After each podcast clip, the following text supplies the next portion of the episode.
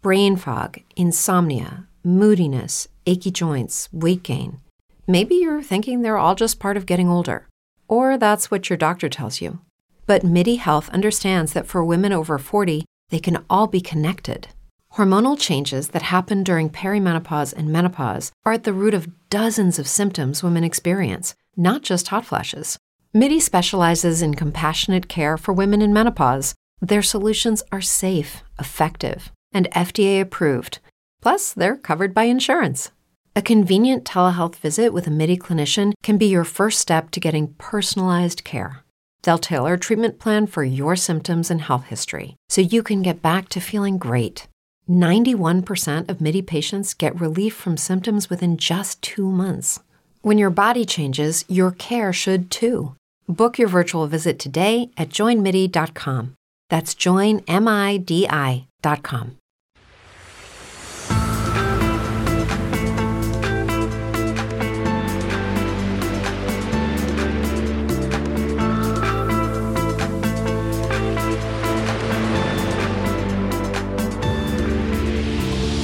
Ciao, sono Alessandro Mazzu e ti do il benvenuto nel mio podcast sulla consulenza di web marketing. Oggi ti parlerò di come trasformare gli ascoltatori del tuo podcast in iscritti alla tua mailing list.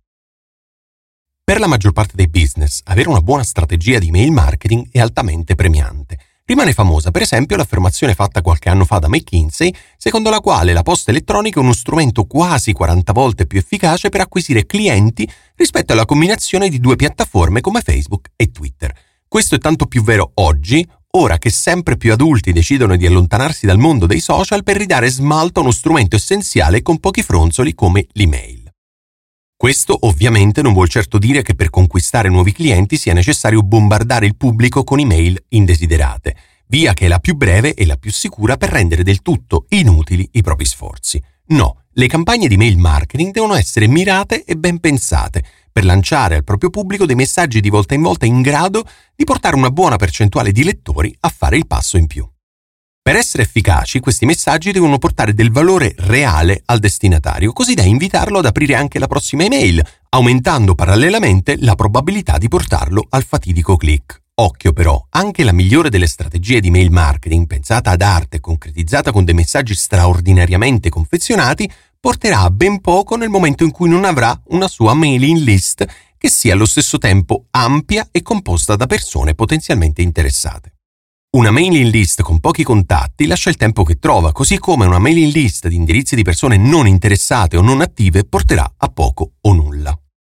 Ecco allora che nella nostra mailing list dobbiamo far entrare solo dei potenziali clienti, mettendo in atto delle strategie per fare in modo che le persone che entrano in contatto con il nostro brand scelgano volontariamente di buon grado di entrare a far parte di quella ristretta, ma non troppo, e selezionata comunità epistolare.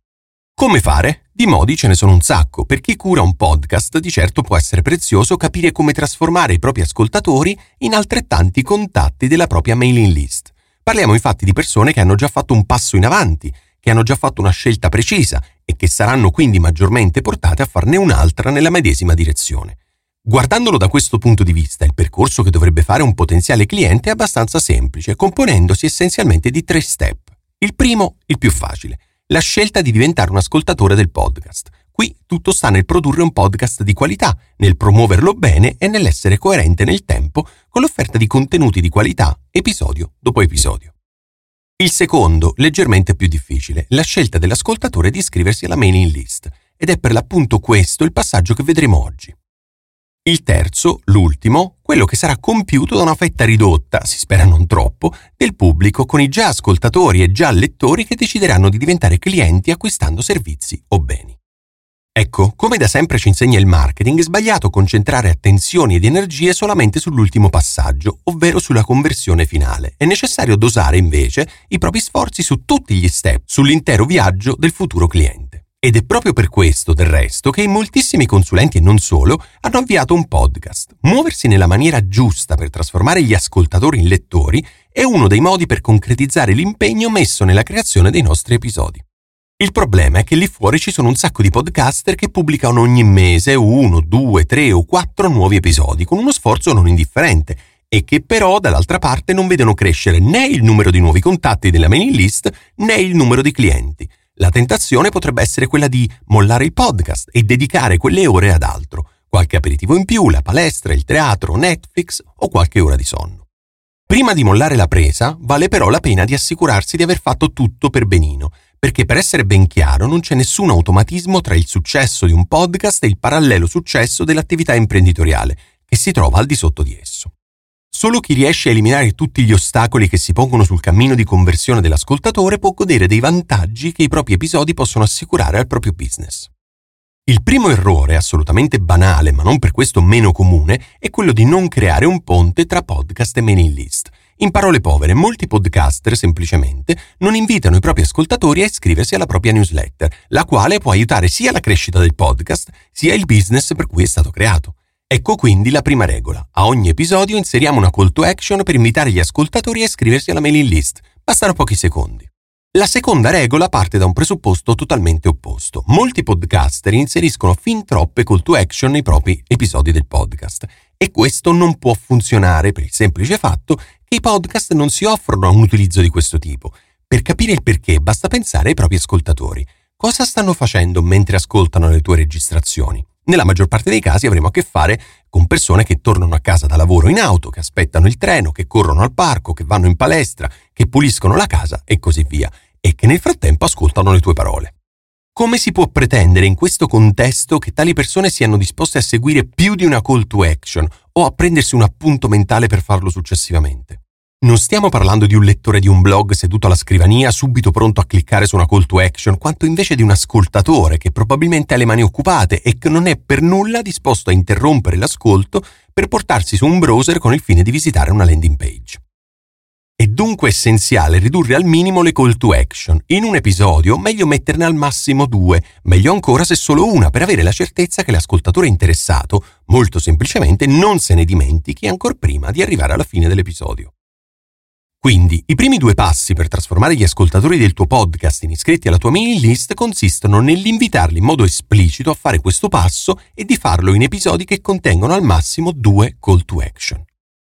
Ma come creare una call to action efficace? Beh, ovviamente la cosa deve essere presentata nel modo giusto, anche perché nessuno fa nulla per nulla, nemmeno un click.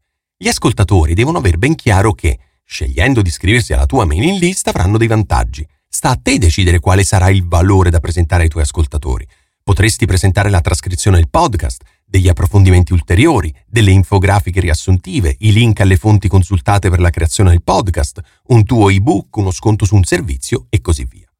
Ovvio, per avere la certezza di offrire qualcosa che smuova davvero il pubblico è necessario conoscerlo, ma questo è tutto un altro paio di maniche. Poi bisogna pensare alla comodità dell'ascoltatore. Cosa dovrà fare materialmente l'ascoltatore per iscriversi alla mailing list? Per come funzionano le cose oggi, non abbiamo ancora una tecnologia che ci permette di fare un'azione simile usando la sola forza mentale. Sarà necessario che l'ascoltatore si porti su una landing page attraverso la quale dare il proprio assenso nell'inserire il proprio indirizzo nella mailing list. Ecco allora che il segreto, sapendo che abbiamo a che fare con degli ascoltatori che in quanto umani impegnati in altre azioni hanno un margine di attenzione simile a quello di un pesce rosso, è quello di presentare questo passaggio nel modo più facile e memorabile possibile. Possiamo dire semplicemente di andare sul nostro sito web, di scorrere fino in fondo alla home dove si trova appunto la sezione dedicata alla mailing list, oppure possiamo creare una landing page dedicata, la quale dovrà per forza di cose avere una URL estremamente intuitiva, memorabile e facile da scrivere, meglio ancora se simile o del tutto uguale al nome del podcast.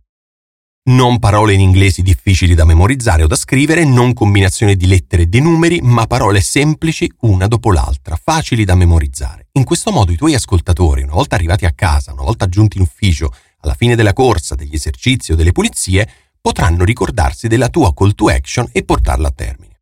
Seguendo questi semplici consigli potrai effettivamente trasformare il tuo podcast anche in uno strumento per arricchire la tua mailing list, così da avere un potente strumento per aumentare il numero di clienti tanto più che si avrà a che fare con una mailing list fatta da contatti che effettivamente ti conoscono e che hanno già una buona dose di fiducia nei tuoi confronti.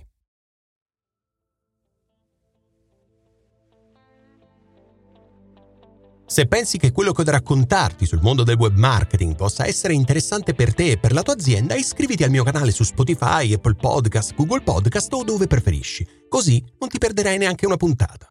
Se vuoi darmi un feedback, raccontarmi di te o semplicemente entrare in contatto con me, seguimi su LinkedIn o su Instagram. Se invece vuoi imparare tutto, ma proprio tutto sul mondo del podcasting, seguimi su YouTube. Per ora è tutto, alla prossima, buona consulenza!